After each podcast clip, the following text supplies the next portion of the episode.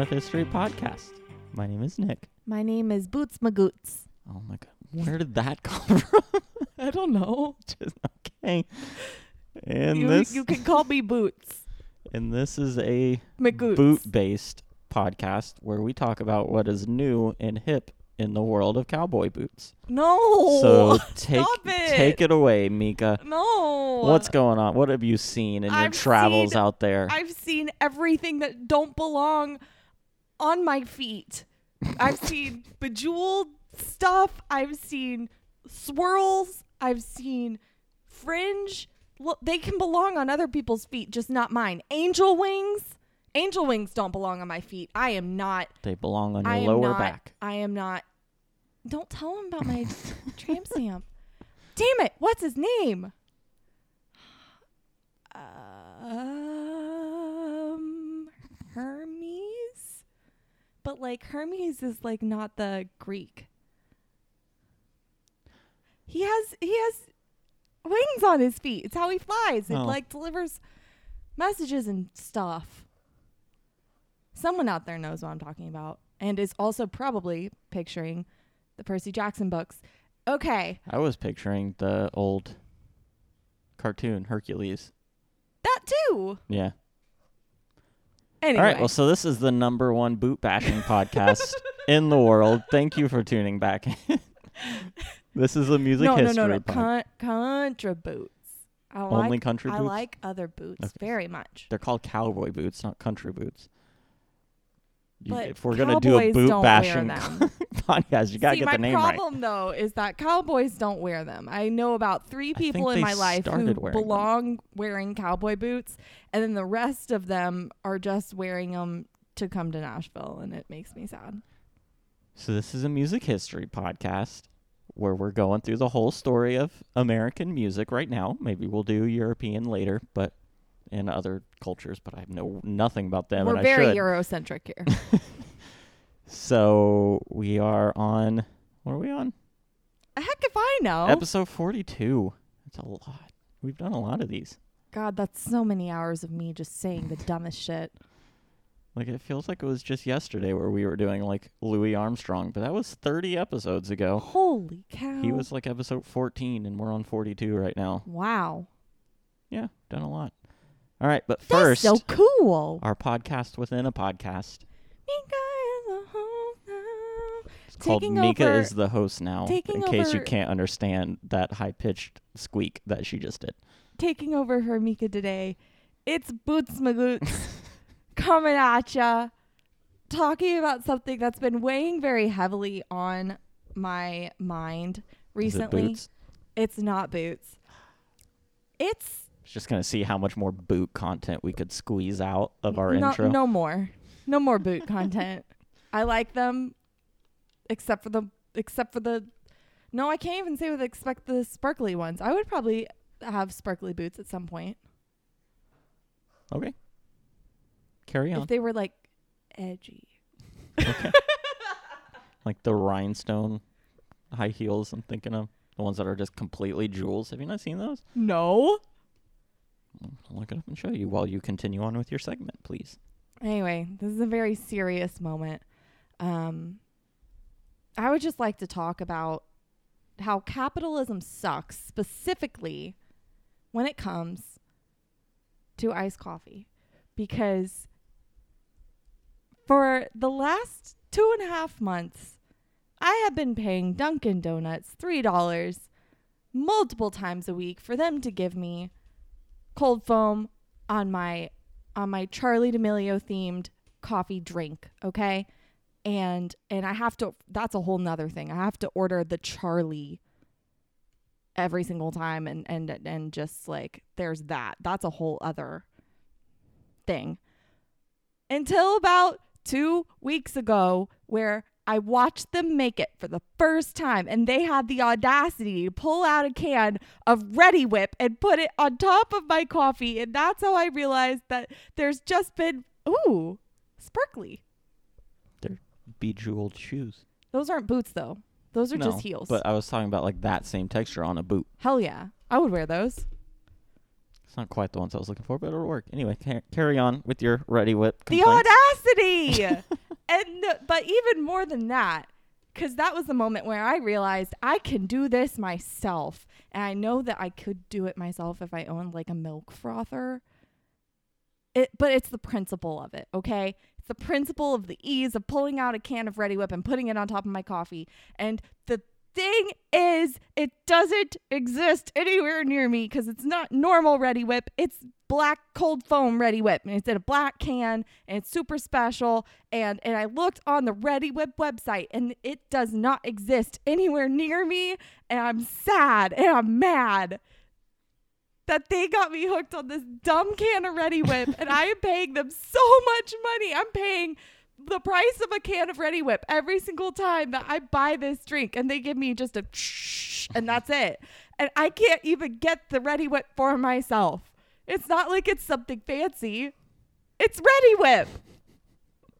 Just figure out how to make it. and That's where that's the next step.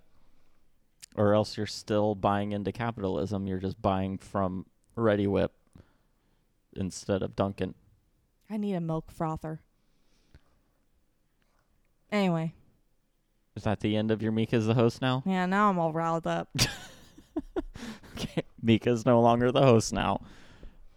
And now we're getting into a unique episode. where we review pumps. No. The bejeweled kind, the velvet kind, uh, the kind that would make you break your feet, the kind that belong on four-year-old children. That is the kind with the tiny little, the little heel. Okay. This just isn't really pumps; they're kitten heels. Okay. I just feel like this is the episode. I don't normally do it, but I went on that spiel about how this is a music history episode where we're going, and then we're Yeah. not talking about music today. We're talking about What? We're talking about and- boots. no, we're talking about actors and comedians and stuff. Very excited about this. This week, we're starting a brief little break from the overall grand narrative of music history that we've been talking about. And at least for the next couple weeks, I think it's five weeks total, we're focusing, well, five episodes. Who knows with us? That could be a year. We'll see. It's not a year. We're focusing on a particular group. So, what do you know about the Rat Pack? What can you tell me about them? Um, well, when I was younger, I used to be able to like name them off based on their songs. Yes, it well, was not all skill. of them are singers. I know, not all so, you could do the singers. yeah, I could do the singers There's because we would listen. I know, but like there are more than three of them that play on the Rat Pack That's radio true. station, That's true. and that's what we would listen to at my grandparents' house. And I learned, I learned their styles from cheating and looking at the TV and seeing the name of the person who was singing, and then just to impress my grandfather. And then I, I ended up learning it. Nice. Yeah, S- That's not really anything about the Rat Pack. That's just I love them. okay.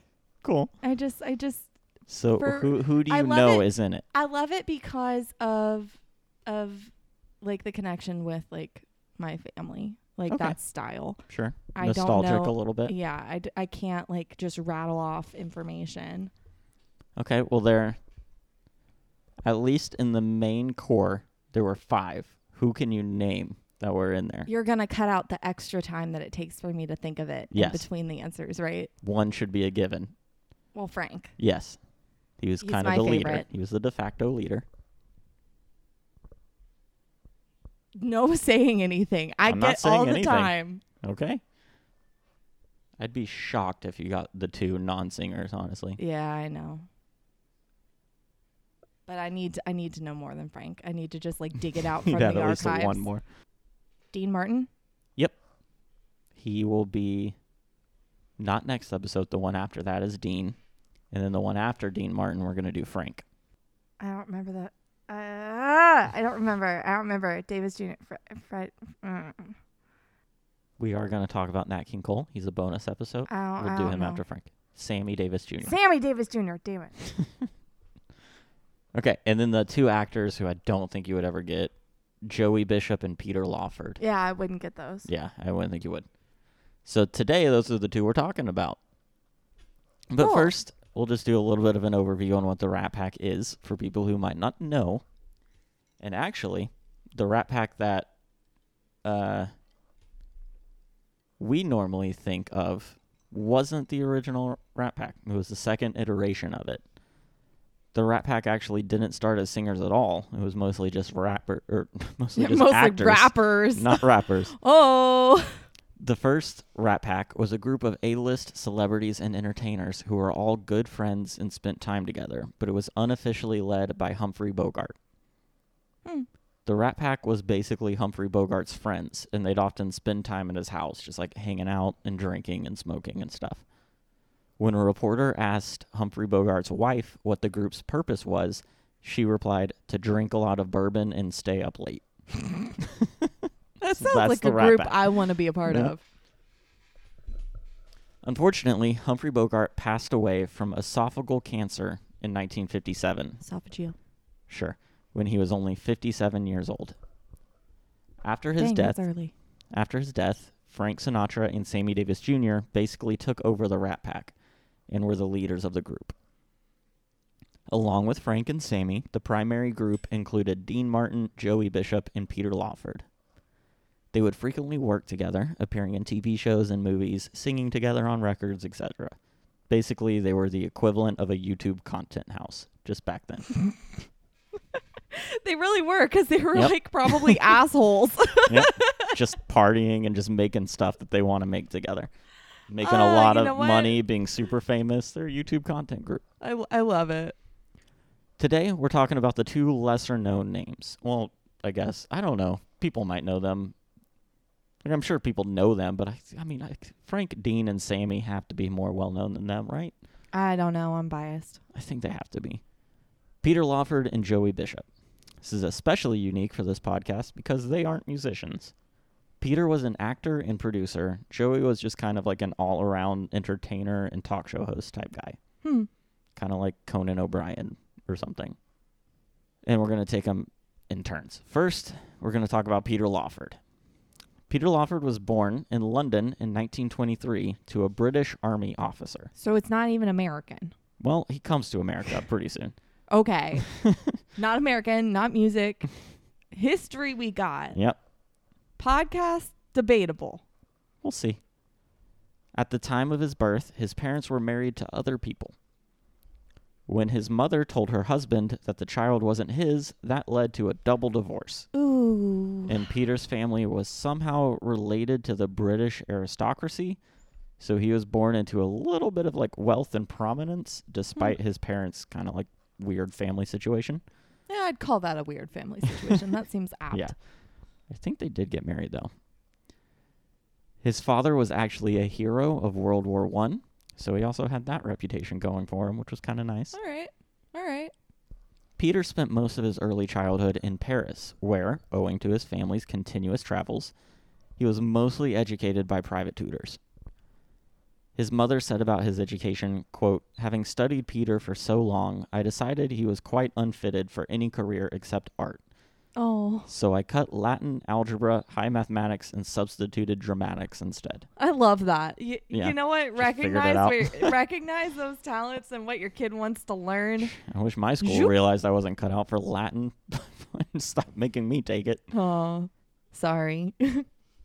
Yeah, I think I don't know if I talked about it, but like I do think his parents after the double divorce got married after that. So I think like he is living with his dad in Paris at this and they went to Paris because of the drama surrounding that whole situation. yeah. They were kind of like run out of town Ooh. or they probably just left because they don't want to deal with it. Not It's like run out, probably both. Yeah. I don't think anyone came to them and was like, "You guys have to leave." It was just like, "We don't want to Well, deal that's with never this how crap," it and just left. goes. It's always It's just kind like of how it goes. no. It's I'm going to make your life living hell, and then they sort of. But I mean, I just, I just wrote the episode about Nat King Cole where the KKK basically came to him and said, "Look, you got to leave," Wow, that's but the he KKK. didn't. So yes, I'm saying it happens. That's running out of town. Uh, y- y- yeah. Anyway, as a kid, Peter injured his arm really badly by, in his own words, trying to run through a screen door. As boys do. Yep. boys being boys. It was a terrible injury, and although the doctors were able to save his arm, it would be slightly deformed and hurt him throughout basically his entire life. But it did get him out of the draft for World War II, which proved to be one of the biggest periods of his acting career, because everyone else was off fighting the war. which is kind of a theme with this Rat Pack group. Mm-hmm. Around 1930, at age seven, he had his first acting credit in an English film called Poor Old Bill. Oh. Wasn't anything major. I think he just like appeared for a scene or something. Oh, little seven-year-old child actor kid with the weird arm. Yep. Lucky Finn. At the outbreak of World War II, the Lawfords found themselves stranded in Florida. Most of their money was in, Yikes! What? How? How do we get were- from Paris to stranded in Florida? they traveled around a lot.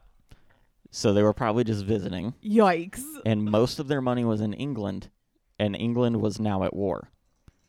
So they didn't know what to do because all of their assets were now frozen. Good luck. Yep. So you're you're Florida man they now. couldn't really buy tickets back. So they were just like, well, well, we're in Florida now. Paris man in Florida. Peter took a job parking cars, and through that, he saved enough money to move to Hollywood and started working as a theater usher there. Oh, With that World, sounds fun. Yeah. I think it'd be fun. Like old Hollywood. With World War II happening, there was a demand for war stories, and Peter found himself playing like bit parts, usually uncredited in those war movies. But so he died a lot. Probably just like a strapping young man who looked like a soldier, and all the real soldiers were off fighting the real oh war. my so they God. like, Oh "We're my gonna bring you God. in." Oh my god. Through the early 40s, that's basically all he was able to get: unimportant bit parts in a lot of different movies. But in 1943, Hey, every part is important. If I learned one, if I learned one thing through my high school theater career, it's that every part is important, even if your director calls you living furniture. Okay. It's like I was a shepherd in all of the pageants in church growing up because the shepherds didn't do anything. They just stood there. so it was important to you No, that you wasn't. didn't do anything. I guess I didn't want to be there. So, anyway, oh, where were we? In 1943, his career stepped up a notch when he signed a contract with MGM. They specifically signed him because they wanted to cast him in one particular part a young soldier in a movie called The White Cliffs of Dover, oh, which was an extremely popular movie. yeah. I haven't seen it. I haven't either. Okay. Apparently, when Peter signed his MGM contract, his mother went to the studio head and demanded her salary be paid as Peter's personal assistant. Get it, mama. Well, when the studio head refused, she then claimed that Peter was homosexual and needed to be supervised. Oh. Hold up. That little conversation damaged Peter's relationship with his mother for the rest of their lives. As it. Sh- sh- sh- I hate saying should, but like you don't you don't say. Yeah, I mean, I think the issue is that, like, I mean, back then, being homosexual was an issue. Right, right. Just but back the then. thing is, he wasn't, as far as we know. So basically, it sounds like his mother was just trying to make something up that Oh, would yeah. get her money. Because if he needed to be supervised, then she could be paid as his supervisor. she's trash. so like, it sounds like that that's what that. I mean, I, I'm that's me speculating, but that's what it sounds like. no, that's like was that's happening. entirely how I interpreted it. But like, let's unpack that. You're going to subject your son to that level of like, oh my gosh, the hate yeah, in order to make money. but Bullshit. Get out of here. Giving her a little bit of the benefit of the doubt, she might have assumed it would stay between her and the studio head, which is a big assumption to make. But it's sh- Hollywood, baby. yeah, she might have just been like, "This is this will be a personal conversation. He won't tell anyone, and it'll get me paid." Bull. But either way, shouldn't have done it. Bull. After that, Peter got a few more important parts in some high-profile films and proved to be a very popular with younger audiences because strapping young man. I All the like you're boys wanna just be calling you. him strapping. I mean, he's he was a good-looking dude. I mean, that's a normal way to say it. Here, where you're saying he's a strapping He young was. man, a like you're my grandmother. Your grandmother probably liked him. she probably did. But his first lead role came in a movie called Son of Lassie in 1945, which was a big box office hit, even though I've never heard of it. I've never heard of it either. Did he play um He A played puppy? a puppy. Yeah. it was like Lion King on Broadway, Gotcha. except they're dressed up as dogs and it's less cool. Gotcha. First furry. From there, his career exploded. He was voted the most popular actor in America in 1946, possibly because Clark Gable and James Stewart went to war. So he got a few more parts that he normally wouldn't have gotten because those guys weren't there and they were the big mm. movie stars of that time. Yeah. I didn't know James Stewart went to war until I I was don't know researching James this. Stewart. isn't he It's a Wonderful Life? I don't know. I'm pretty don't sure know he's these It's a Wonderful things. Life. Sorry, Jess. I know you're cringing. I don't know these things. He was like the biggest act like Jimmy Stewart was. He was in It's a Wonderful Life, Vertigo, Mr. Smith Goes to Washington. He was in he was the big big time actor the- back then. He's the strapping man, Sure. lead acting man. Yeah, he was I mean because he was nah, whatever. This isn't a Jimmy Stewart podcast. Through the rest of the 40s and early 50s, Peter was a star leading man in Hollywood. He starred in several films, some flops and some hits, was seen as a witty, charming sex symbol, and was a huge star amongst younger audiences. I need to see a picture of this sex symbol. Like, I don't know about you guys, but you're probably Googling it right now if you're not in the car. I need to see this piece of, of man candy. Strapping. The first picture pulled up was him older, which Hey, probably is not gonna. still still has still has the ability to strap. Well, here he is with some actress I don't know, looking very sensual and romantic. Ooh. Ooh. I like the the necklace. Okay, well that's Peter Lawford. Okay. good looking British kid with a slightly deformed arm. Around the 50s, Peter started to focus on television as that like boom kind of started. That was when all the television started really happening. He landed a role in a sitcom that only lasted 32 episodes, and then he landed seems a. pretty good for a sitcom though. I guess, I mean, like that's to start. probably about a season. At least it would be now. I don't know what it would have been back then. Uh, he also landed a few other parts in television shows, but nothing like major. He also married Patricia Kennedy, who was JFK's sister. I was gonna say. Yep. She's a Kennedy. At the time, JFK was only a senator, but Peter would become a huge supporter of his campaign for president, naturally. In 1959, Peter was officially invited to join the Rat Pack by Frank Sinatra. He, Sinatra, and a few of the other Rat Pack guys started to appear in movies together, like Ocean's Eleven in 1960. I literally just as we were having this conversation found out that there's a Rat Pack Ocean's 11 and I'm so excited. The original Ocean's Eleven. I'm so excited. At least I think. I'm pretty sure it's the original. I'm so excited. In 1960, he also became an official U.S. citizen. He cool. also was very involved in his brother's brother-in-law's presidential campaign and starred in a few different movies, as you do. You know, busy year. Along with continuing his acting career, Peter started a production company named Chrislaw Productions, which was named after his son Christopher. I don't know where the law came from, but you know. The company produced a few different movies to various levels of success. Nothing like major, you know. They weren't making Casablanca or anything. Right, right, right. It was like Daddy Daycare. Yeah. Okay. or Paul Blart. Blart. That's a good one. Very good box office success. No Yep. one cares about it after that. cool.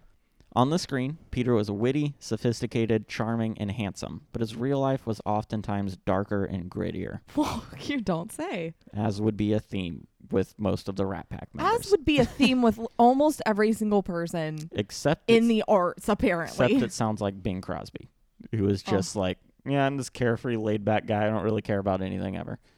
That was his on screen persona and his real life. By the end of his life, Peter was addicted to drugs, alcohol, and prostitutes. the big three.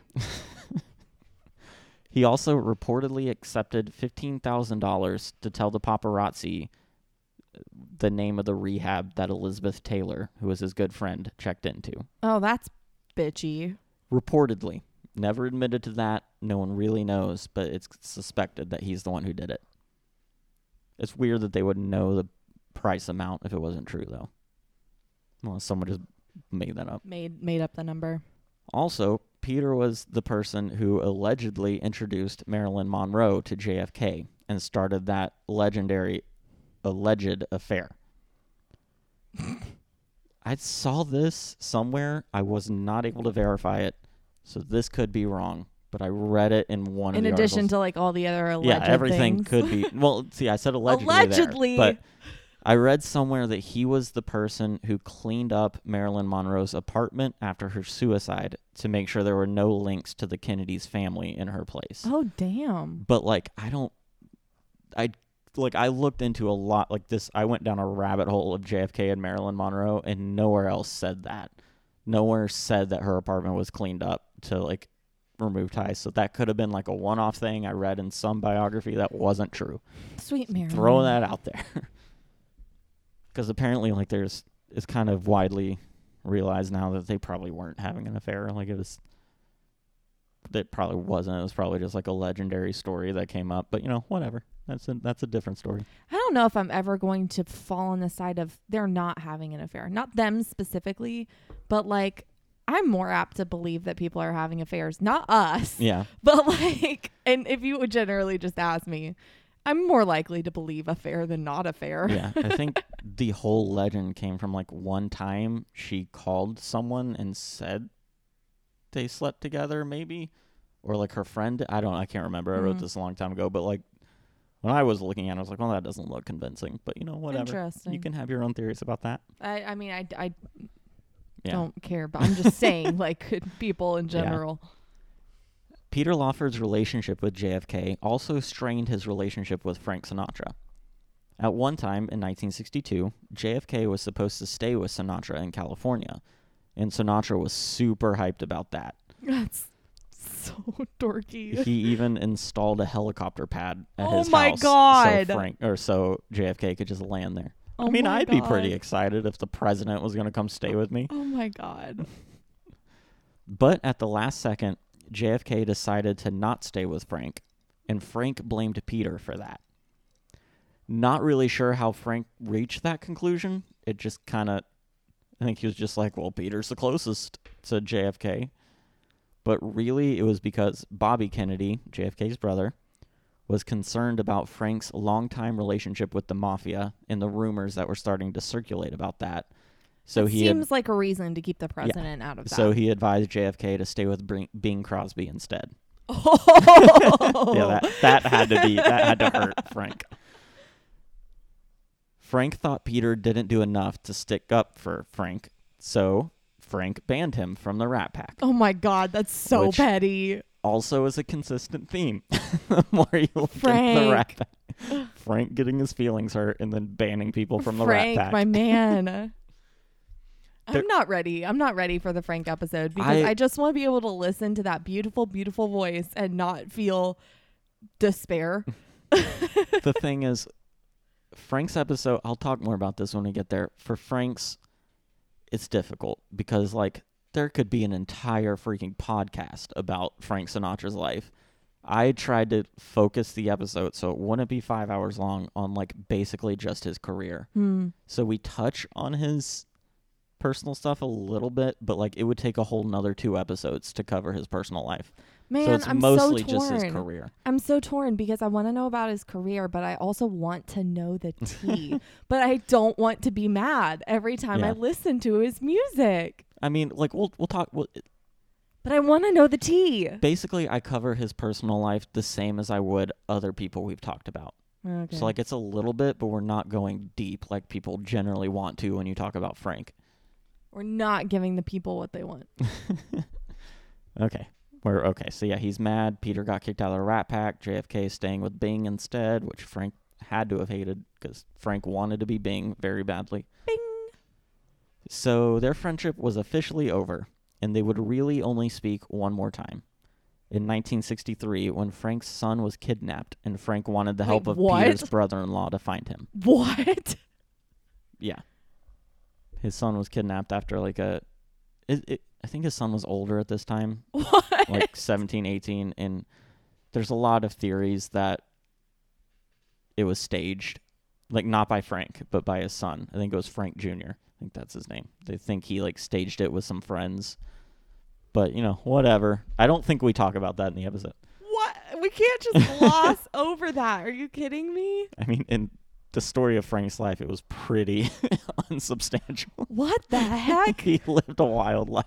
we have to talk more about it. Write a second episode. I don't care. Frank part two of the T. Yes. Okay, well, anyway, Frank called Peter Lawford to see if Peter could get, like, because Bobby Kennedy was the director of. He wasn't the director of the FBI, but he was like, Homeland Security. I mean, it was something like that. He was like, he was some high ranking, like, law enforcement person, Bobby The Kennedy was. CIA. And so Frank wanted Bobby's help in getting his son back, and Peter just kind of didn't do that, so that further hurt the relationship. Federal Bureau of Ice Cream. Okay, we're slowly losing you, and we have a whole nother person to talk about. Peter and Patricia Kennedy divorced in 1966 after having four children, allegedly because of Peter's continuous infidelity. Allegedly. allegedly. I mean, they never admitted it, but his addiction to prostitutes probably didn't help. I call that infidelity. just me personally. I'd like to clear that up between you and me. Just put that like definition All down. I think infidelity includes prostitutes. Okay, good to know. Just just that's a no go for me personally. Also, his feud with Frank caused him to miss out on quite a few different movie roles in his later career because Frank had a way of kind of like blacklisting Gatekeeping. people if he could. On Christmas Eve 1984, Peter passed away at the age of 61 from cardiac arrest. Oh, His years of substance abuse caused his liver and kidneys to fail. as they do. Yep. So that was Peter Lawford. That was his story. All right. we, I'm kind of taking them a little bit shorter because there's two people to cover, and they're not musicians, and this is a music history podcast, so they're you, a little bit you shorter. but and you know, just re-clarifying that this is music history. It is. I mean, if you had if you had skipped the intro and just tuned in here, you wouldn't know that. Let it be. Who turns in? Who tunes in 35 minutes into I don't know. five minutes of that is me trying to name the Rat Pack? Who tunes in 30 minutes into Yeah. the podcast? Maybe they started listening. They don't want to hear you talk about Reddi-wip, so they just fast forwarded a bunch. Who doesn't want to hear the saga of Reddi-wip Cold Foam? I don't know. Crazy people. Yeah, for real. All right, are you ready for Joey Bishop? Yeah. It's Joey not as interesting as what I have to say, but sure. Joey Bishop was born in 1918 in New York City, and he was the son to Polish immigrants, but he grew up in Philadelphia. So kind of all over the place. His father was a bicycle repairman. That's adorable. Joey was the youngest of five children, and he learned a few different entertainment avenues as a kid. He learned to tap dance, how to play the mandolin and the banjo, and do imitations. I love him. He would be happy to hear you say that. Oh. oh. Is he a middle child? A little bit. Oh. Well, he was the youngest of his kids, Oh, he- but oh, he he has a middle child attitude in the Rat Pack. Oh. Joey dropped out of school at age 18 to perform as a comedian in vaudeville shows with his brother. He joined another comedy group called the Bishop's Trio, and when the group broke up, he took the name he took the name of the trio as his last name and became Joey Bishop. Don't know why he decided to do that, but he did. It's his secret identity. It's a, it's a bad one. His early career was interrupted when he was drafted and served in World War II All un- right. until his discharge in 1945. Thank you for your service. After he got out, yep. After he got out, his career resumed basically where it left off. He appeared on TV in 1948, but didn't really go anywhere. He was just kind of floundering a little bit. In 1950, he appeared on The Ed Sullivan Show and then performed a few different late night shows in the early days of television. Joey was known as a master ad libber and was renowned for his practice of never memorizing his jokes. I feel like I would really enjoy this guy. Probably. He said, quote, The kick is to think quickly, and it's a great kick. The sort of appro- that sort of approach to his comedy really intrigued Frank Sinatra, who first saw him perform in the early 50s in Manhattan. Sinatra then invited Joey to open for him at a show in New Jersey. That's fun. Apparently, that went really well, and Joey became a regular opener for Frank and was actually known as Frank Sinatra's comic. It was like his Mm. unofficial title. Hmm. He also started to get shows at top clubs even without Frank. Like Frank was just kind of the springboard. You don't need him. You don't need him, buddy. Joey also became a substitute host on The Tonight Show after the first host left and before they hired Johnny Carson. Of course, he's not going to be able to be Johnny Carson, but he was the fill in. I don't know who all the hosts are. Well, Johnny Carson is like the big one, Okay. like before Letterman. Like Letterman was like Hmm. the, I guess, 80s, nine, like 90s was Letterman, but right. Johnny Carson was, Was like before that. 60s, 70s. He was the it guy. Okay. He started, uh, Joey, not Johnny Carson, Joey started appearing regularly on What's My Line, which was a popular game show. Is that something that you've watched clips of? What's My Line? Yeah. I don't think so. Well, it just sounds like one of those like shows that you'll just throw on YouTube and watch. Oh. I don't. I haven't heard of it. I mean, it, I might recognize it, like if I see it, but I don't know it Mhm. by the name. Mm-hmm. But it was a popular game show. He starred in a sitcom called The Joey Bishop Show that had a rocky run. It was canceled twice by two different networks. Anything that's called the name of the person and then show at the end, I'm not interested in watching. That they just all sound very mediocre. The Dana Carvey Show was apparently really good. I think that's where like Stephen Colbert got his start, Hmm. along with some other person. So for a little bit, despite his show's cancellation, he was still kind of the it thing in comedy. Like he was the guy everyone wanted. In response to the wild success of Carson's Tonight Show, ABC approached Joey and asked him to create a late night show called The Joey Bishop Show again. That sounds confusing. But this isn't a sitcom. This is a tonight like a variety Right. show. That still sounds confusing. It, yeah. It, again, it got off to a rocky start with a lot of critics saying he didn't quite know how to interview people yet. But the show got decent ratings and was noted for the parade of celebrity guests that appeared. Honestly, like, does it matter if you know how to interview someone? I feel like you just like ask one question and then stop talking. I and then feel like, as they say something, you're like, "Oh, tell me more about that." Like that's Maybe. basically how you talk I to think- people. I think you can tell.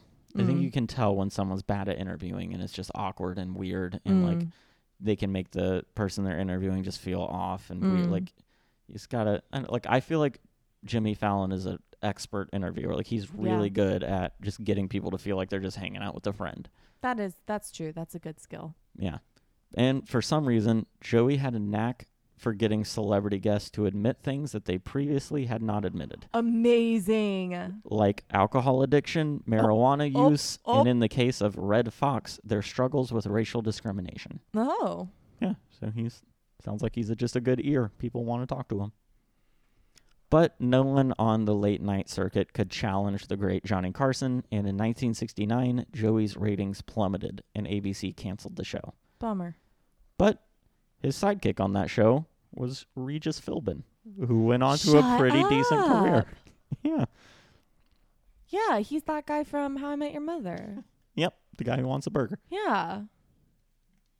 That's awesome. I really hope that's not the only thing you know Regis of Philbin. course it's not. Okay, good. Oh my god. I don't know with you. Oh my god. That's fair. But no. I used to watch Regis and Kelly every morning Yeah. in Did like you? middle school because my mom would watch it, and that's what would be on when I woke up. That's cute. So I would watch that, and then I would go for a run around the neighborhood. That was my morning routine in the summers. Nice. Along with his work on TV, Joey had a few roles in films, but those were generally overshadowed. They were normally straight roles and didn't allow him to show off his comedic Oh, timing or ad libbing ability. That's lame. Yeah. I mean, it's hard to show off an ad libbing ad libbing type. You just have to Talent. feature them. You just have to like throw them in there and have them do like a gag thing, I guess. and then that's it. I and then they don't they, they don't impact the rest of the movie. They're just like there for that minute. I still just feel like uh, like his skill was ad libbing and off the cuff, and that's harder to do in a movie because it's all scripted and like very yeah. rigid. But like the television variety shows, it's perfect for that. Yeah. So that's where he really shone. He also starred in Ocean's Eleven with Sinatra and Peter Lawford, as well as performing multiple times at the Sands Casino in Las Vegas, which was one of Sinatra's primary venues. It was also the one he co-owned with the mafia, but you know, whatever. In terms of his association with the Rat Pack, he was always kind of like the odd man out. The rest of the guys were charismatic, slick, and charming. They were the jocks and the cool guys, and Joey was never really that. See, this is my type of guy though. like I I'm in. He's my new favorite. He often called himself the mascot of the Rat Pack because he didn't have that typical Rat Pack persona Hmm. or image, honestly. Show me the pics. Show me the pics. Hold on, I'm going to finish this paragraph and then I will so I don't lose my place. Okay. He also couldn't really keep up with the others when it came to drinking and partying, Oh no. but he was responsible for writing a lot of the material for the Rat Pack's performances, Oh, so cool. he deserves a ton of credit for, for their success. Nice. Like he kind of like helped orchestrate their on when they performed on stage in Vegas together. Like he orchestrated a lot of that comedic Yeah. timing and riffing and stuff. Okay, let's look up Joey. I hope that he was happy with his life. Like I mean I'm it sure sucks to probably be was. it sucks to be in a shadow, but also it sucks less than dying from substance abuse. There's little Joey. Oh, little Joey, look at him. Look at him. Well, they can't. This is a podcast.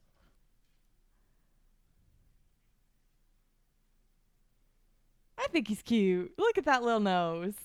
I mean, he's cute, but he's no Dean Martin or I Peter mean, Lawford. Yeah, Peter Lawford. I mean, scrapping. Joey spent most of the 60s on top. He was a top comedian with a lot of great appearances on television, but the cancellation of his late night show hit him really hard, and he never really recovered from that. He viewed it as the end of his career. Well, with that attitude. One biography about him said that Joey was, quote, a man who knew what he wanted, worked for years to achieve it, and then let it go much too quickly. After his show's cancellation, Joey performed on the club circuit again, but he started to withdraw more and more from the showbiz spotlight. This was around the time the rest of the Rat Pack started to get into various different kinds of trouble, so he might have just wanted to stay away from just it take a step back, maybe. Yeah. Yeah. it's like this is when Frank started like really getting hit hard with his whole mafia stuff and running over reporters and stuff like that. oh yeah, yeah, yeah. And yeah, so after the 70s, he only ever appeared in three other films and he'd show up from time to time as a guest on some television shows, but he'd never like never willingly got back into the spotlight. He married a woman named Sylvia in 1941 and they had one son who went on to become a successful actor and director in his own right. Nice. The two stayed married for 58 years until her death from lung cancer in 1999. Nice. See, there we go. Yep. Like so, he was married during the entire Rat Pack thing. Like it sounds like pretty faithfully to his wife too, because they married in '41, and Yeah. the Rat Pack wasn't really a thing until the late '50s. I don't know. I think this guy won. After Frank's death in 1998, Joey became the last surviving Rat Pack member, even though he often wasn't seen as a Rat Pack member. oh. According to a book written about the Rat Pack, Joey was fairly bitter in his later years. He always felt like an outcast in the Rat Pack and didn't think he got the recognition that he deserved. Yeah. He thought that being in the Rat Pack overshadowed the other great things he achieved in his career and resented that a little bit. Yeah. Like he'll forever be known as that guy in the Rat Pack instead Right. of what he did. Like almost everyone else of the time, Joey had his falling out with Frank Sinatra. Frank asked him to fill in for him at a performance because Frank had another engagement. So he wanted Joey to do it instead. Joey was at the height of his career at this time and, according to some people, had a bit of an ego about it. Oh no. So he called Frank with a list of demands, including $50,000 in use of a private jet. Oh my god. Frank thought he was largely responsible for Joey's success, so these demands didn't sit well with him, and he cut him out of the Rat Pack. Dear God. Frank, so petty. All of this is so petty. Frank was all about loyalty, and if someone got on his bad side, Frank never forgot it. See, I don't trust people who are all about loyalty. They never Because if you're all about loyalty, you don't do that to a friend. So, Yeah. like, I call bullshit. People who are like, I'm all about loyalty. I'm loyal. well, I'm Frank loyal. would argue they like, did it no. first. But Either way, they never reconciled after that situation. God. Sounds like Joey felt bitter about seeing about being seen as a lackluster comedian who got lucky by begging Frank for scraps. But Joey knew how hard he worked get to get to where he was at and knew how good he was, so he resented that image of himself. But he always loved Frank and would stand up for him all the time. Oh. He just got annoyed that the Rat Pack was seen as Frank, Dean Martin, Sammy Davis Jr., and that was it. Right. He felt forgotten. Also, as the Rat Pack member who lived the longest, he got to see the most movies and books and TV specials about the Rat Pack. Oh. Most of them completely left him out. Damn. That's tough. After a period of steadily declining health, Joey passed away from multiple organ failure in 2007. Mm. That's that's Joey Bishop and Peter Lawford. All right. Kind of cool. I like Kinda it. cool to learn about non-musicians. I dig them. Next episode, we're talking about Sammy, Sammy Davis Jr. Then we're going to do Dean Martin. I think Dean, if I remember correctly, was the only one that Frank never kicked out of the Rat Pack. Because I think Dean was just too, like, too charming for people to really get mad at. So, like, Frank never got mad at him because he's he's Dino. That's that's the way to do it. Yep. And then we're going to have a bonus episode on Nat King Cole, and then we're done with the Rat Pack. How about Sammy? I said Sammy's next week. Uh, okay, okay, okay. It's Sammy Davis Jr., then Dean Martin, then Frank, and then Nat King Cole. I and then we're don't listen well. Yes. Yeah. All right. Anything you want to say about Peter or Joey before we sign off? I like the babies. Okay. Is that it? Yep. All right. Someone get Mika her Reddi-wip. Yes. I will give you our address if you send me ready If you somehow work at Dunkin' and have access to that Reddi-wip and can sneak us a few bottles. Help me. All right. Well, hopefully we'll see you next week. If not, soon for Sammy. Peace. Bye. Happy. Uh, may the 4th be with you. Happy Taco Day. Both of those have already passed by the time this goes up. That's okay. ooh, ooh, ooh, ooh, doo, doo, doo, ooh, ooh, ooh, ooh. Joey Bishop, no, no, no, no, no, and Peter Lawford, no, no, no, no. That had like a Drake and Josh feel.